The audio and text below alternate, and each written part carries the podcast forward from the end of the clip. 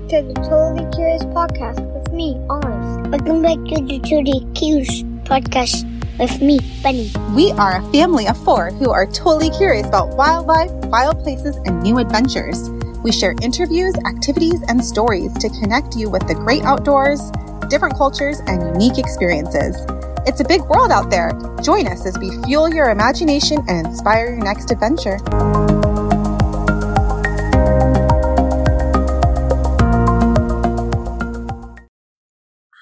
Welcome back to the Totally Curious podcast with Olive and Benny. Today we're in Capitol Reef National Park with Park Ranger Shawna, and we're excited to dive into some fun questions. This has been a really interesting and different park for us. How is erosion? How does erosion happen? Yeah. Uh, so yeah, Capitol Reef is a big, long, 280 million year geology story, and the part that's happening right now is erosion. So first, all the rocks were deposited, then they got uplifted because of tectonic plates. They came underneath and pushed all this landscape up, and now erosion is happening in a lot of different ways. The big one is water. Water makes most of the erosion happen today. Like yesterday, there was a flash flood in this creek here in Sulphur Creek, and it picked up a lot of sand and rocks and pebbles, and those are starting to like liquid sandpaper scour the creek bottom and the canyon sides, and they're eroding those rocks away. What about some some native animals that are here that are endangered or Yeah. that need help and how to keep them safe? Um, so quite a few native animals. Um, A lot of prairie dogs get they get run over by cars a lot. yeah, that's a problem at Bryce. The, Yeah. Those prairie dogs live at Bryce Canyon, uh, but we don't have prairie dogs here. We do have marmots, though. Uh, marmots are living in the picnic area and around the campground, and they hibernate all winter, and they come out in the spring and they eat lots and lots of plants. Uh, and they do sometimes also get into the road and unfortunately get hit by cars. So driving the speed limit and watching for animals and also kids and visitors who are maybe looking at the plants and the animals and accidentally step into a road. So you want to be watching out for people as well as all the native animals. Any interesting facts about the canyon? About about the canyon or the or the park? Oh gosh, so many. The canyon. canyon. Okay. Yeah, so there's a lot of canyons around here. And cool thing about the park is that it is a monocline, so it's a one-sided fold, a big wrinkle in the Earth's surface. And because of everything being uplifted and folded, when you drive from west to east or east to west across the park, you are going through 19 geologic formations, which tell 280 million years of Earth's history written in the rocks here in the park. Yeah, from times when this was under a, an ocean to when it was a mud flat along a coast, when it was a swamp, uh, then it became huge sand dune deserts, and then it went underwater again. All of these things are happening again and again over hundreds of millions of years. Benny, do you have a question? How did the petroglyphs grow? Oh, how did the petroglyphs get there? Yeah. Yeah, so um, people have been living in this area for over 10,000 years. So the indigenous people have long called this home. And the petroglyph panel, that is where about a thousand years ago, so from, from between 300 to 1300, uh, people that the archaeologists call the Fremont culture. Uh, they're also called the Hisatsinom. Uh, that's a, a native name for them, the people who lived long ago. And they carved those petroglyphs with rocks or other tools into the desert varnish. It's a very thin layer on top of the rock. And they carved them in there and they made things like uh, bighorn sheep, things that look like people, maps. Uh, and while we don't know exactly what everything means, uh, it's it's really cool to just kind of think about people who lived here so long ago, and they were very successful here. They were farming, they were living here year round. They were also hunting and finding plants to eat as well.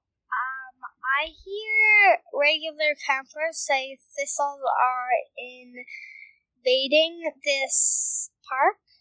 Thistles, so yeah, something called Russian thistle or tumbleweed. Uh, and it's a problem across the western U.S. So you think of those classic western movies and tumbleweeds going across the desert. That didn't used to happen. Uh, those are, are a, a, newer species that, that originally came from Europe and Asia. So they are a bit of a problem, but they're not taking over completely. Yeah. Yeah, some people can be a little dramatic.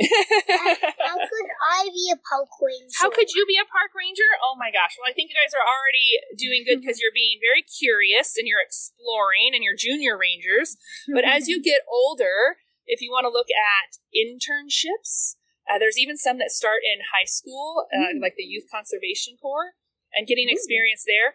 Uh, and just keep being curious and keep learning because no matter where you work as a park ranger, there are so many stories to tell. And that's one of the things I really like about Capitol Reef. It's not only a geology park, there's thousands and thousands of years of human history, and there's lots of plants and animals that live here. And so you got all these different stories no matter what you're interested in. And then, yeah, internships and then going to school, going to college. You can get a degree in just about anything to be a park ranger because there are history parks and geology mm-hmm. parks and nature parks and all of these things uh, no matter what you're interested in you might be able to tell those stories across the park service yeah yeah great question right. well thank you so much for taking the time to yeah. answer all of our questions and help no you know feed our curiosity yeah oh i did have one other thing i wanted to mention about the animals you guys were talking about ways to take care of them yes. and yeah. one other thing is capitol reef is a dark sky park and what is mm. happening right now is springtime and birds are migrating in the spring to their breeding grounds for the for the summer and most birds migrate at night. So mm. having dark places is very important to them because birds navigate by starlight.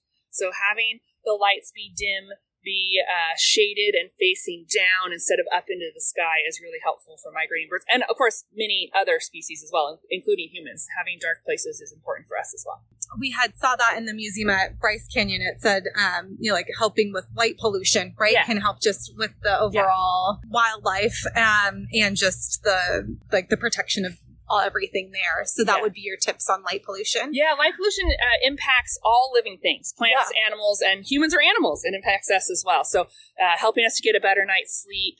And uh, yeah, there's a lot of nocturnal mammals here that, that rely on that darkness, maybe to hide from predators, or uh, they have really good night vision, so they, they like it dark because it helps them to hide from what they're hunting, like mountain lions.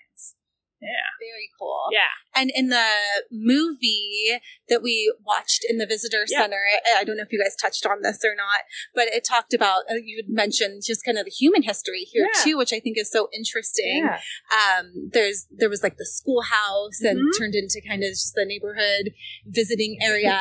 um, is there anywhere else that people can learn more about that history if they're interested in diving in? Yeah. I mean, the park website's always a great place to go because mm-hmm. no matter, even if you can't get here, you can yeah. learn about the park. Mm-hmm. So, uh, yeah, all the parks have websites that. So ours is nps.gov slash care, C A R E. Okay. Um, and yeah, you can dive in from the indigenous people to the Latter day Saint pioneers and on to uh, more recent human history. Uh, that's a great way. And then when you're, if you come visit here, definitely check out the Fruita Rural Historic District. You've got the petroglyphs. Uh, there are the orchards that were planted here in the late 1800s and tended t- today by the Park Service. Which you can sample. You can sample. When the yeah. fruit's in harvest or in season, you yeah. can go out and just sample that fruit for free. And if you take it with you, it's just, uh, uh last year it was $2 a pound. Great. Uh, cool. Whatever you take with you.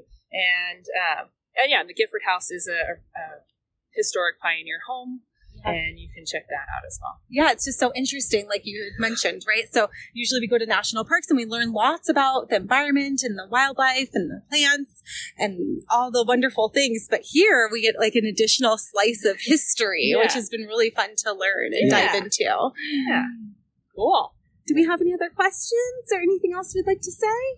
How can I get a badge? You want to you want to be a junior ranger?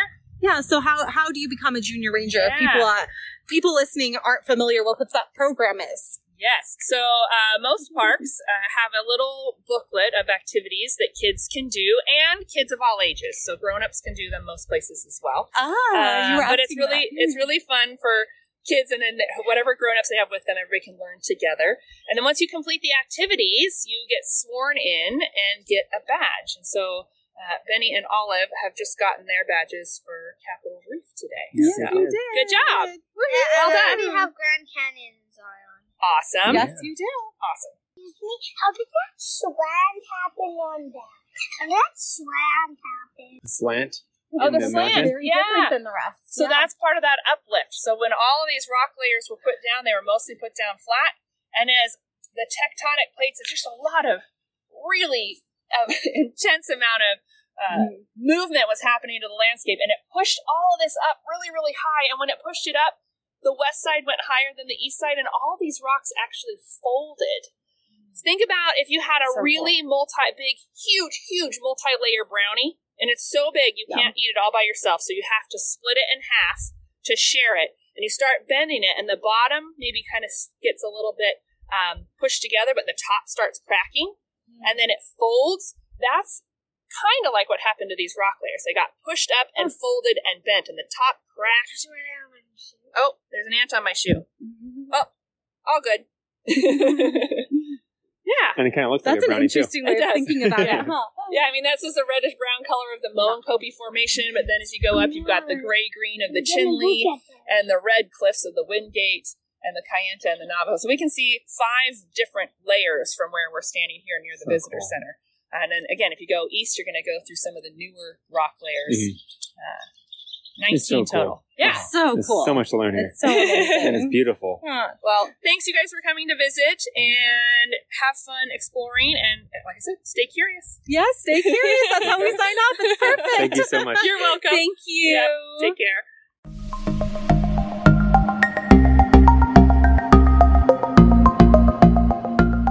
Thanks for listening today. If you enjoyed the episode, please leave us a review as it helps other listeners find us. For resources we mentioned in the podcast today, including a link to the story if we read one, as well as coloring pages of the location featured, click the link in the show notes to get your copy. Until next time, stay curious and keep exploring. Goodbye.